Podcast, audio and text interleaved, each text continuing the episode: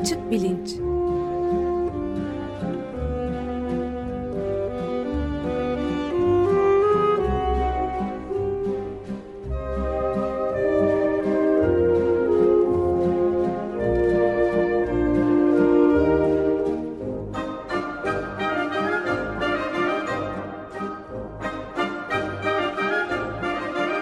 Güven Güzeldere ile bilim ve felsefe sohbetleri.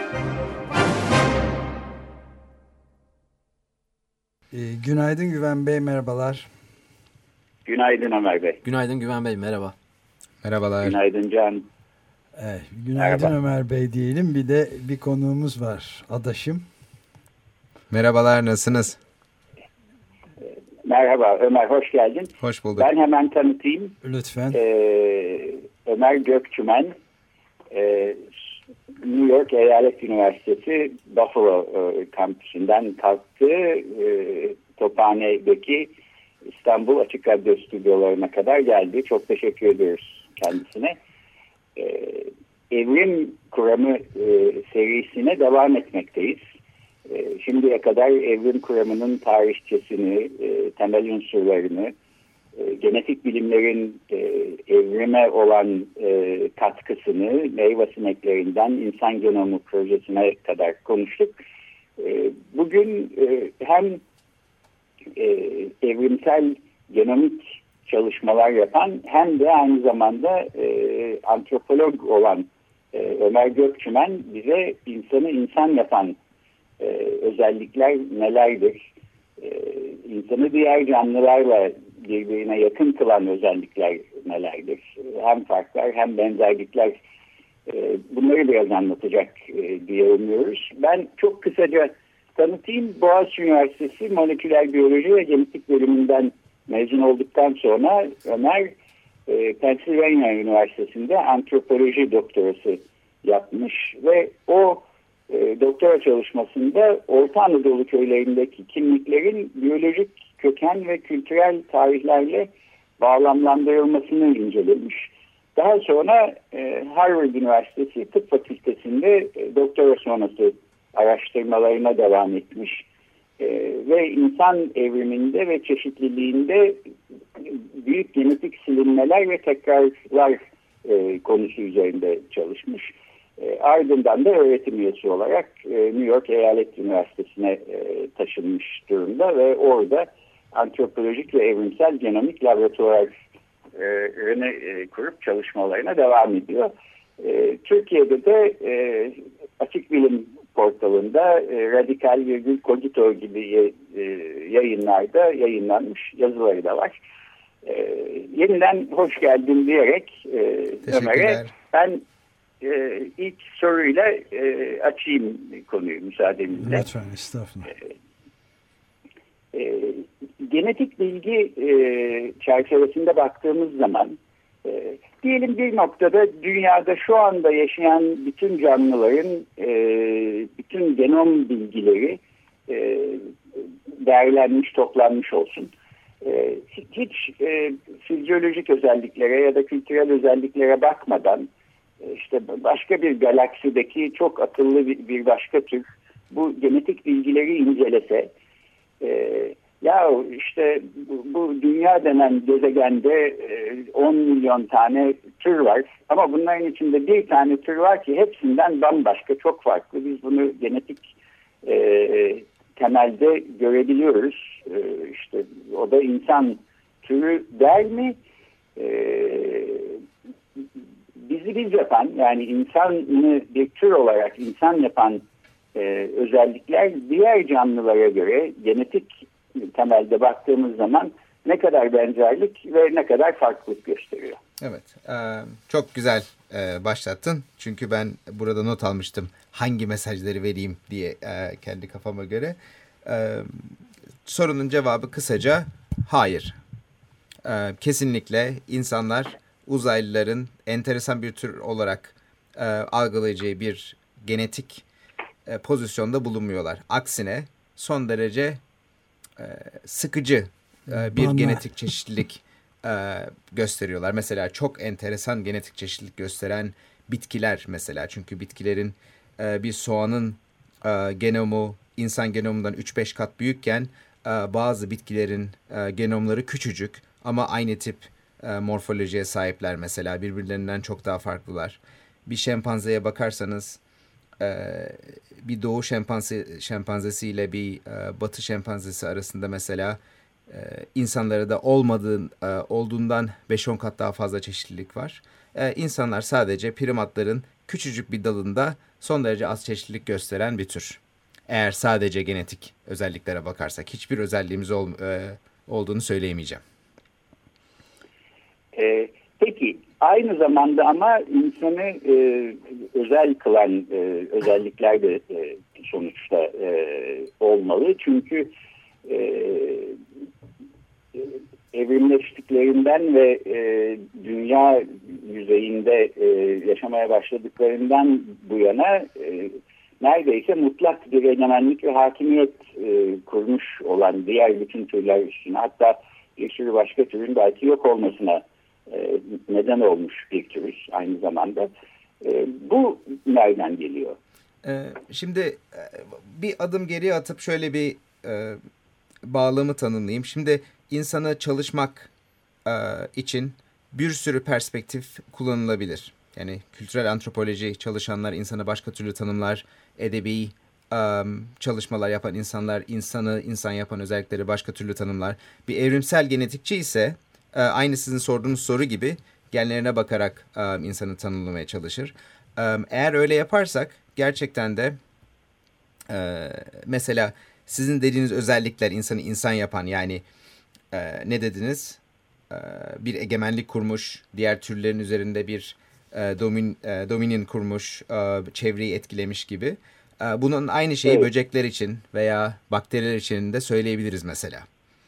E, o yüzden insanı insan yapan tek bir özelliği söylemek benim için e, bir biyolog olarak çok zor. Ama tabii ki e, bunun sizin beklediğiniz cevap belki de şu ki bizim beyin gücümüz e, diğer canlılara göre çok daha fazla. Gerçekten de e, böyle bir gerçeklik var. Nasıl çitalar çok hızlı e, koşmaya evrimleşmişse e, biz de e, abstract düşünmeye, e, soyut düşünmeye ve de e, yaratıcı düşünmeye bir şekilde evrimleşmişiz. Ve bununla beraber bir paket olarak yani beynimizin büyümesi ve e, daha fazla güçlenmesiyle aynı zamanda bir sürü başka şey olmuş. Mesela doğum kanallarımız da buna göre evrimleşmiş.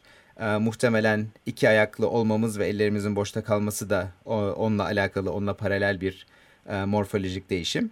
E, ve de bunlar tabii ki bizi şempanzelerden ve diğer hayvanlardan ayrı kılan özellikler. E, ve de bu beyin gücü sahip olduğumuz aslına bakarsanız en önemli e, kuvvet. Geri kalan fiziğimize baktığımızda pek bir numara yok tabiri caizse. Evet belki evet. bir de şey e, fırlatan kol da bir tek bizde var galiba ama değil mi insanlarda? e, isabetli fırlatan. İsabet, yani isabetli evet. fırlatan evet. E, kol. O da tabii beyinle çok alakalı. Çünkü aslına bakarsanız bize fırlatmak çok kolay gibi geliyor. Çünkü e, içgüdüsel olarak yapabiliyoruz.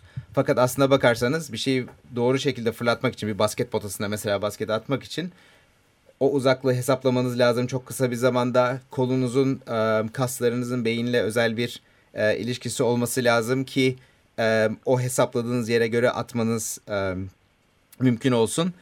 O da çok değişik hem nörolojik hem e, kassal birçok fiziksel özellikten sonra ancak bu özelliğe sahibiz. Tabii bunun neden olduğu, nasıl bir yarar olduğu, ne işimize yaradığı da bir sürü tartışma konusu aynı evet, zamanda. Tabii. Ee, tamam peki ee, çok iyi gidiyor. Ee, teşekkürler. Ee, o zaman şu soruya belki gelmek lazım.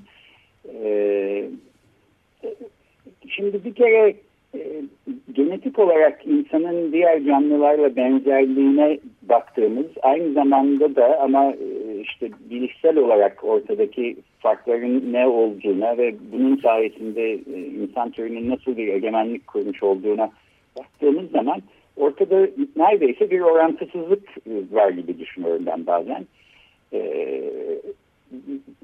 e, beyin gücü ve bunun e, beraberinde getirdiği bir paket içinde yer alan bütün e, farklılıkları bir araya koyduğumuz e, zaman e, işte insanı insan yapan belki temel özellikleri hepsini bir arada görmüş oluruz. Dolayısıyla tek bir özellikten haliyle bahsetmek söz konusu değil. Fakat bu geldiğimiz yere e, belli adımlar atarak ve belli bir e, yoldan geçerek gelmiş vaziyetteyiz. En azından evrim kuramı bize bunu söylüyor. Evrim kuramının e, karşısında e, bir kurammış gibi sunulan e, yaratılış hikayesi mesela diyor ki insanları Tanrı yaklaşık 6000 sene önce e, yarattı ve yarattığı zaman e, ilk yaratılan insanlar e, Adem ile Havva bugünkü insanlar e, gibi insanlardı. E, hı hı. Bugünkü insanlardan e, yapısal olarak, biyolojik olarak ya da bilişsel olarak e, farklı e, canlılar değillerdi. E, evrim kuramının bize söylediğine baktığımız zaman halbuki görüyoruz ki e, başka canlılardan evrilerek ve e, çeşitli evrelerden geçerek insan e, bugünkü halini bulmuş vaziyette.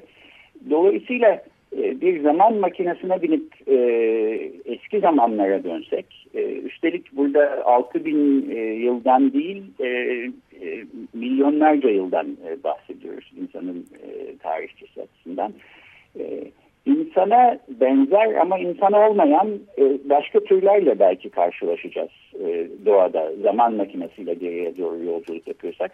Hatta belki insanın e, akrabası e, diyebileceğimiz ve bugün artık olmayan e, türlerden Neandertallerle ve deniz olanlarla karşılaşacağız.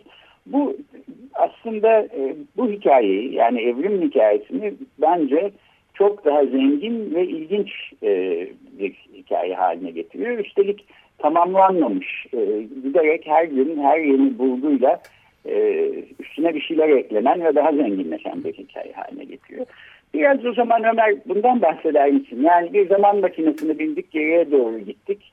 Bir noktada insan türü yok e, dünya yüzünde. Daha sonra e, giderek ortak atadan insana doğru evrilmekte olan bir canlılar e, patikasını belki izlemek mümkün. O arada da işte belki e, insana benzer başka türlerle karşılaşacağız. Bunun e, hikayesini biraz dinlesek. O zaman kronolojik olarak anlatayım çünkü gerçekten benim öğrencilik zamanımda ortaya çıkan bir kısım e, buluşlarla bu e, mesele çok çok enteresan e, bir hale geldi ve şu anda e, bilim dünyasındaki en sıcak, en tartışılan konulardan birisi. Özellikle e, insanın yeni evrimleşme tarihi yani son 500 bin senede e, evrimleşme tarihi. Bana ona gelmeden önce şu andaki bilgilerimizde bunlar muhtemelen değişebilir. Yani 5 aşağı 5 yukarı. E, fakat bugünkü son dönemde e, bilebildiğimiz kadarıyla 5-6 milyon yıl önce şempanze ile insanın bir ortak atası var. Ve bu ortak ata, e, ortak ata Afrika'da yaşıyor. Muhtemelen yağmur ormanlarında yaşıyor. Daha sonra e, değişik ekolojik nedenlerden dolayı bu e, insansıların veya işte insan şempanze e, atasının bir kısmı yağmur ormanlarında kalıyor. E, bir kısmı e, savanalara e, gidiyor bildiğimiz kadarıyla. Ve savanalara giden e, grup e, grup e, yavaş yavaş şempanzelerden ayrılmaya başlıyor morfolojik olarak.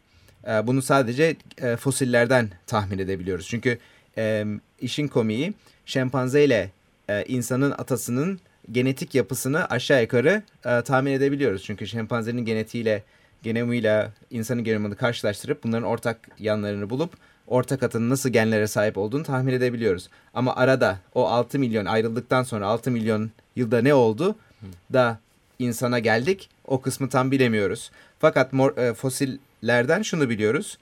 E, çok kısa bir zaman sonra ayağa kalkmaya başlıyorlar. İki ayak üzerinde yürümeye başlıyorlar. E, ama beyinleri şempanze büyüklüğünde hala.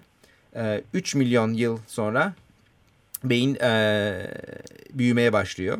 Ve de e, daha yeni bu hafta içinde ilk defa çok eski 3, 3 milyondan fazla yıl önce yapılmış taş aletler bulundu. Demek ki bu insanlar e, bize benzemedikleri halde ve beyinleri nispeten küçük oldukları halde taş aletler yapmaya e, başlamışlar çok eskiden. 3 milyon yıl önce. 3 milyon yıl önce.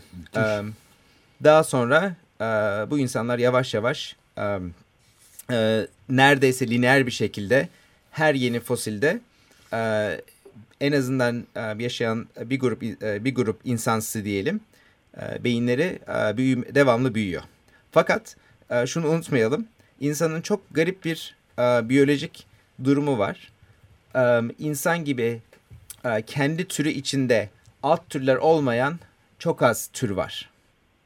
Normalde şempanzeler olsun, köpekler olsun, aslanlar olsun, kediler olsun değişik değişik küçüklü büyüklü türlere yayılıyorlar özellikle değişik coğrafyalarda.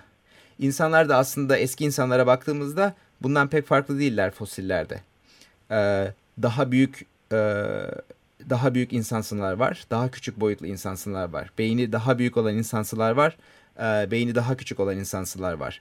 E, aynı dönem içinde yaşayan muhtemelen 3-4 tür e, insansı e, olabiliyor milyonlarca yıl önceki fosillere bakarak.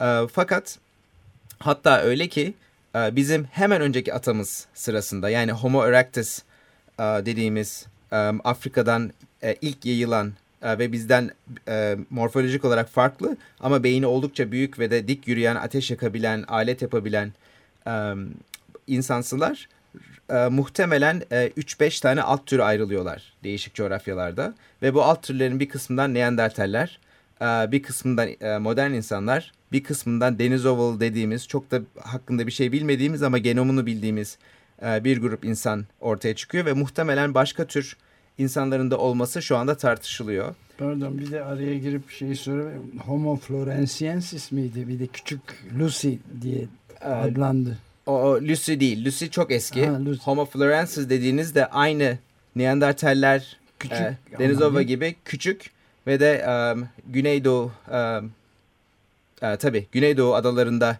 e, yaşayan bir tür de bulunuyor. Ama sadece 5-6 Asya'da, evet. E, e, Asya'da e, ve aslına bakarsanız 50 bin sene zaman makinesi dediniz 50 bin sene önce dünyaya e, gitse, gitsek 50 bin 100 bin sene önce şöyle bir durumla karşılaşıyoruz. Sanki e, Yüzüklerin Efendisi dünyası gibi değişik değişik insan türlerinin yaşadığı modern insanlar aynı bizim fizyolojimizde olan ya da çok benzer fizyolojide olan Afrika'da yaşayan insanlar muhtemelen Afrika'da başka e, çok yakın kuzenlerimiz Neandertaller, Denizovalılar Asya'da, Neandertaller Avrupa'da, e, Florensisler um, Asya'da. Endonezya'da, Asya'da. Endonezya'da ve de şimdi bir iki tane daha çok yeni um, çalışma var.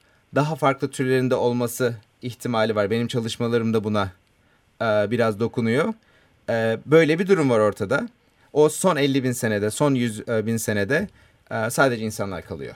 Bunun nedeni de tam olarak bilim... Efendim? Bu alt türler insan yani modern insanlara bizlere e, genetik olarak yeterince yakınlar ki e, türler arasında e, çiftleşmeler ve üremeler de olmuş değil mi? Yani A aynen öyle. modern insanın e, genetiğinde e, artık var olmayan e, insan alt türlerinin izlerini bulmak da mümkün.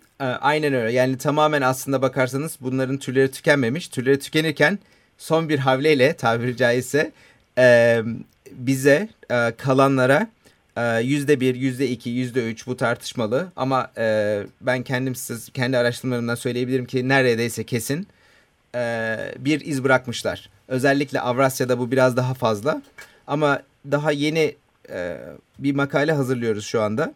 E, orada bir salyada olan bir gen e, bir gen bulduk ve bu gendeki e, çeşitliliğin bir kısmının Afrika'da yaşa yaşayan e, ve de tam ne olduğunu bilemediğimiz bir hayalet türden e, geldiğini iddia ediyoruz. E, ve de e, bunun sadece ben iddia etmiyorum. Başka insanlar da iddia ediyor.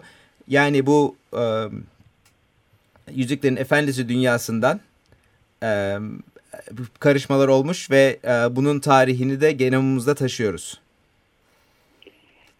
Peki başka canlıların alt türleri var olmaya devam ederken insan alt türlerinin e, tamamıyla yok olmuş e, olmasına dair e, sebepler olsa gerek. Bunlara e, bunları açıklayan bir takım tezler olsa gerek. Bu, bu konuda ne düşünülüyor? Ee, bu tabii Amerikalıların deyimiyle e, milyon dolarlık soru. Eğer buna kesin bir cevap verebilirsem e, çok ünlü olurum. Benim kitaplarımı okursunuz diye düşünüyorum. E, fakat e, tabii ki e, en akla yatan ya da akla yatan demeyeyim de en çok insanların speküle ettiği tabii ki insanların zaten agresif bir tür olduğu, yayılmacı olduğu ve de bu yayılanların e, diğer türlerin ya direkt olarak şiddetle yerlerinden edip öldürdüğü veyahut e, veyahut da avlarını, yerlerini, e, Habitatını domine, yok. habitatını yok ederek onları sürdüğünü iddia ediyorlar. Ama bir durum daha var. İnsanların Afrika'dan çıkmasıyla, modern insanların Afrika'dan çıkmasıyla buz çağının çekilmesi e, örtüşüyor. O yüzden de bu büyük iklim değişikliği e, belki de Avrupa'da ya da Avrasya'da olan insanların bir kısmını e, bir kısmını yok etti. Bu da bir e, bu da bir tez. Şunu biliyoruz ki görünüşe göre insanlar e, diğerlerinin erkeklerini almışlar bir şekilde. Yani insan e, bu karışmada e, insanlar o tarafa bir şey vermemiş de onlar hep bize e, bir genetik materyal vermiş gibi duruyor. Tabii çok az örnekten bahsediyoruz. Bu da enteresan çünkü bir e, domine etme durumunda sanki e, o insanların e, kadınları erkekleri komünite içine alınıp e, asimile edilmiş gibi geliyor. Fakat böyle bir durum yokmuş gibi geliyor ama dediğim gibi 3-5 örnekten bahsediyoruz. O yüzden e, bu e, konu kesinlikle tamamlanmış, tartışması tamamlanmış bir konu değil. Evet, e, benim sormak istediğim yaklaşık 126 tane soru var fakat bunların hepsine zaman olmayacak. E, Ömer Bey'in ya da Can'ın da sormak istediği şeyler varsa e, ben bütün zamanı almayayım diye de biraz endişeleniyorum. Ben e, yayın öncesinde de konuşmuştuk biraz. E, yakın tarihe geldiğimiz zaman. E, yakın tarihte bu genom e, gen çalışmalarıyla alakalı bir şeyler bulabiliyor muyuz? E, bu konularla alakalı çalışmalar yaptınız mı? Yani o popüler tarih üzerinden görülen aslında şunlar Türkmüş, aslında bunlar e, şuralıymış gibi çalışmalardan da bahsediliyor ya. Gazeteleri daha çok haberlere konu olan çalışmalardan. Şimdi bu konuda kafamda 2-3 tane söylemek istediğim şey var. Bir, insanların genetik çeşitliliğine bakarsak bir kere her şey Afrika'ya geliyor. Yani hepimiz Afrikalıyız ve de çok yakın bir zamanda yani 100 bin 200 bin sene ki bu evrim için hiçbir şey. Hepimiz Afrikalıyız. Daha sonra da tabii ki insanlar arasında çeşitlilik var. Bunu e, gözlemleyebiliyoruz da hastalıkların hastalıklara olan e, yatkınlıktan e, deri rengimize benim e, saçımın olmamasından Ömer Bey'in hala saçının olmasına kadar e, birçok şey muhtemelen genetik e, özelliklere dayalı bir çeşitlilik var. Ama bu çeşitlilik ne e, söylemek istediğim bir Afrika orijini ikincisi de bizim kafamızda yatan ırk kavramının Evet. e, genetik bir e, altyapısının olmaması. Karşılığı yok Tamam. yani. Çünkü e, mesela Afrika'daki bir Masailerle Pigmeleri karşılaştırdığınızda veya Güney Afrikalılarla Pigmeleri karşılaştırdığınızda e, bir İsveçli ile Japonya'yı karşılaştırdığınızdan daha fazla genetik özellik, genetik farklılık görüyorsunuz ama insanların kafasında onların hepsi Afrikalı mesela. Bu da çok enteresan bir soru. Sizin okuduğunuz gibi belki de bizim kafamızda genetik olarak veya kültürel olarak deri rengine daha fazla ola- olması gerekenden ya da genetik olarak e, etkisinden daha fazla önem vermemiz gibi bir durum söz konusu belki de. Bil- bilemiyorum neden böyle oldu ya da tamamen tarihsel e, nedenlerden dolayı böyle. Irklar yok bizim bildiğimiz kadarıyla. Irkçılık veya kültürel ırk, e, ırklar tabii ki var ama biyolojik olarak tam olarak bir temeli e, yok. Ne yazık ki antropolojinin çok büyük günahları var tabii bu e, işin hala bugün bile tartışılmasında. Ee, son olarak da şimdi tabii bundan da bahsetmeden olmaz. Ee, şimdi bizim modern genetiğin e, en büyük meselesi e, toplumsal genetikten ziyade kişisel genetik. Yani sizden aldığınız e, genetiğe göre sizin özelliklerinizi çözümleyip ona göre ilaç, ona göre tanı, ona göre e, ona göre hatta işe yerleştirme. Mesela şimdi atletik e, ne kadar hızlı koşabilir, ne kadar hızlı koşamaz, ne kadar uzun boylu olur falan gibi meselelerle çok uğraşıyor insanlar. E, bu da etik olarak ve de bilimsel olarak bizim önümüzdeki 10 senede çok uğraşacağımız bir konu olacak. Mesela eğer ki gerçekten boyumun şu kadar çocuğumun boyunun 2 metre olacağını biliyorsam onu baskete yönlendirir miyim, yönlendirmez miyim? Veya çok kısa kalacağını biliyorsam ya da nispeten kısa kalacağını biliyorsam onu basketçi yapar mıyım, yapmaz mıyım? Ya da yönlendirme gibi sorular ortaya çıkacak. Tabii bunun çok daha kabus senaryoları da var. Oralara hiç girmeyelim. Evet, ırkçılık yepyeni bir şey yani. Evet. Yeni ırkçılık. Yeni kişisel ırkçılık. Kişisel ırkçılık. Biz de bir ileriki programda aslında bu çok yakınlarda yayınlanmış olan e, Çin'de Sun Yat-sen Üniversitesi'nde yapılmış hmm. e, insan genini üstünde e, genetik değişiklik çalışmasından e, bahsedeceğiz. Ömer bu senin dediğin e, türde e, bireye özel e, genetik e, çalışmalar ya da e, analizler aslında belki e, bu tür teknolojilerle bireye özel genetik modifikasyonlarla da e, birleştirilebilir ileride. Bu da e, etik olarak üstünde düşünülmesi gereken ve çok e, sorunlu bir şey gibi geliyor bana. Tabii yani, yani 15 yaşında oğlunu, 15 yaşında yüzde 80 evet. kanser olacağını biliyorsanız çocuğunuzun e, bebekken değiştirme imkanınız varsa değiştirmez misiniz? Değiştirir misiniz mesela? Yani çünkü herkes e, e, cesur yeni dünya tarzında düşünüyor bu işleri ama e, bir de işin bu hastalık ve insanların e, çektiği acılar meselesi de var. E, o yüzden e, zor bir konu etik olarak. Doğru. iki taraflı bir konu. Yani bir taraftan sen kızını illa basketbolcu yapmak istiyorsun. Dolayısıyla boyunu 20 santim daha uzatacak bir genetik modifikasyon yapmana e, izin verilmeli mi sorusuyla %80 e, ihtimalle kanser olacağını biliyorsan bunu önleyecek bir genetik modifikasyon yapılmalı mı sorusu e, farklı sorular. Kamuoyunda da aslında değişik yansımalar buluyor. İleriki bir programda bundan daha detaylıca bahsedeceğim. Sen de biliyorsun mutlaka. Hı hı. Etik olarak ilginç ve zengin bir meseleyle karşı karşıya kaldığımız açık. Peki e, çok konuşacak şey var fakat Ama e, süreyi bitirdik e, evet. E, bitiyor. Senin söylemek istediğin kapatmak e, için programı birkaç bir şey varsa e, ben sözü sana bırakayım. Bir şey var aslında bu biraz da bağla, bağlıyor gibi bu konuları. Bir de işin insanı insan yapan özelliklerden bahsettik ve de bunun paket olduğundan bahsettik. Bu paketin içinden tek bir özelliği alırsak neredeyse hemen bütün özel bu özelliklerin tek özelliklerin hemen hepsi bir dağılım gösteriyor. Bir istatistiksel dağılım gösteriyor. O yüzden herhangi bir konuda beyin boyundan e, kol kılılığına, boydan yaşama süresine kadar bu neredeyse hepsinde şempanze gibi olan insanlar tek bir özelliğe bakarsak ve de insan gibi olan şempanzeler var.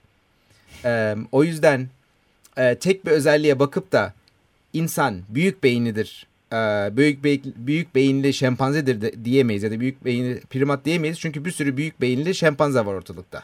Yani e, veya e, insan e, işte tüysüz hayvandı, tüysüz e, tüysüz şempanzedir ya da tüysüz primattır diyemeyiz. Çünkü e, yine e, bir çeşitlilik var ortada ve bu çeşitliliklerin e, bu paket meselesi benim kafamda çok önemli bir e, mesele. Çünkü insanlar bu konu böyle düşünmüyorlar.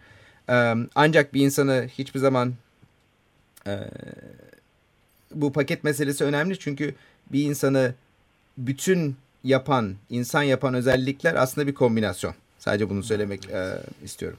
Çok teşekkür ederiz. Çok teşekkür ederiz.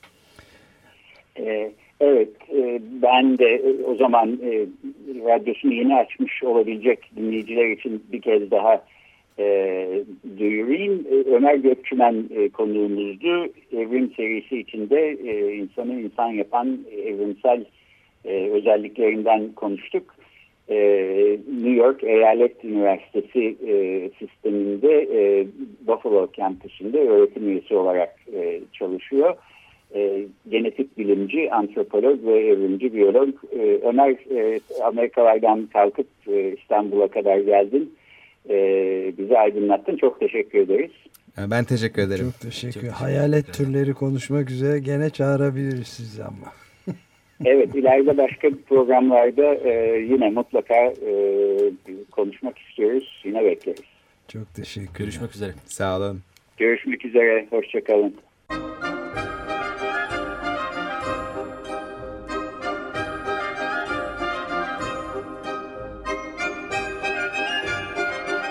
Açık bilinç.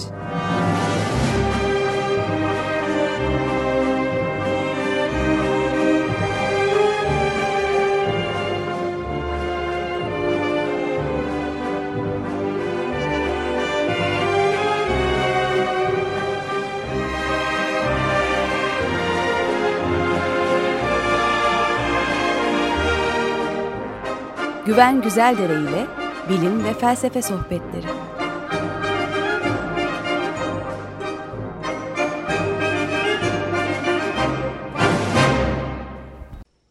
Radyo program destekçisi olun. Bir veya daha fazla programa destek olmak için 212 alan koduyla 343 41 41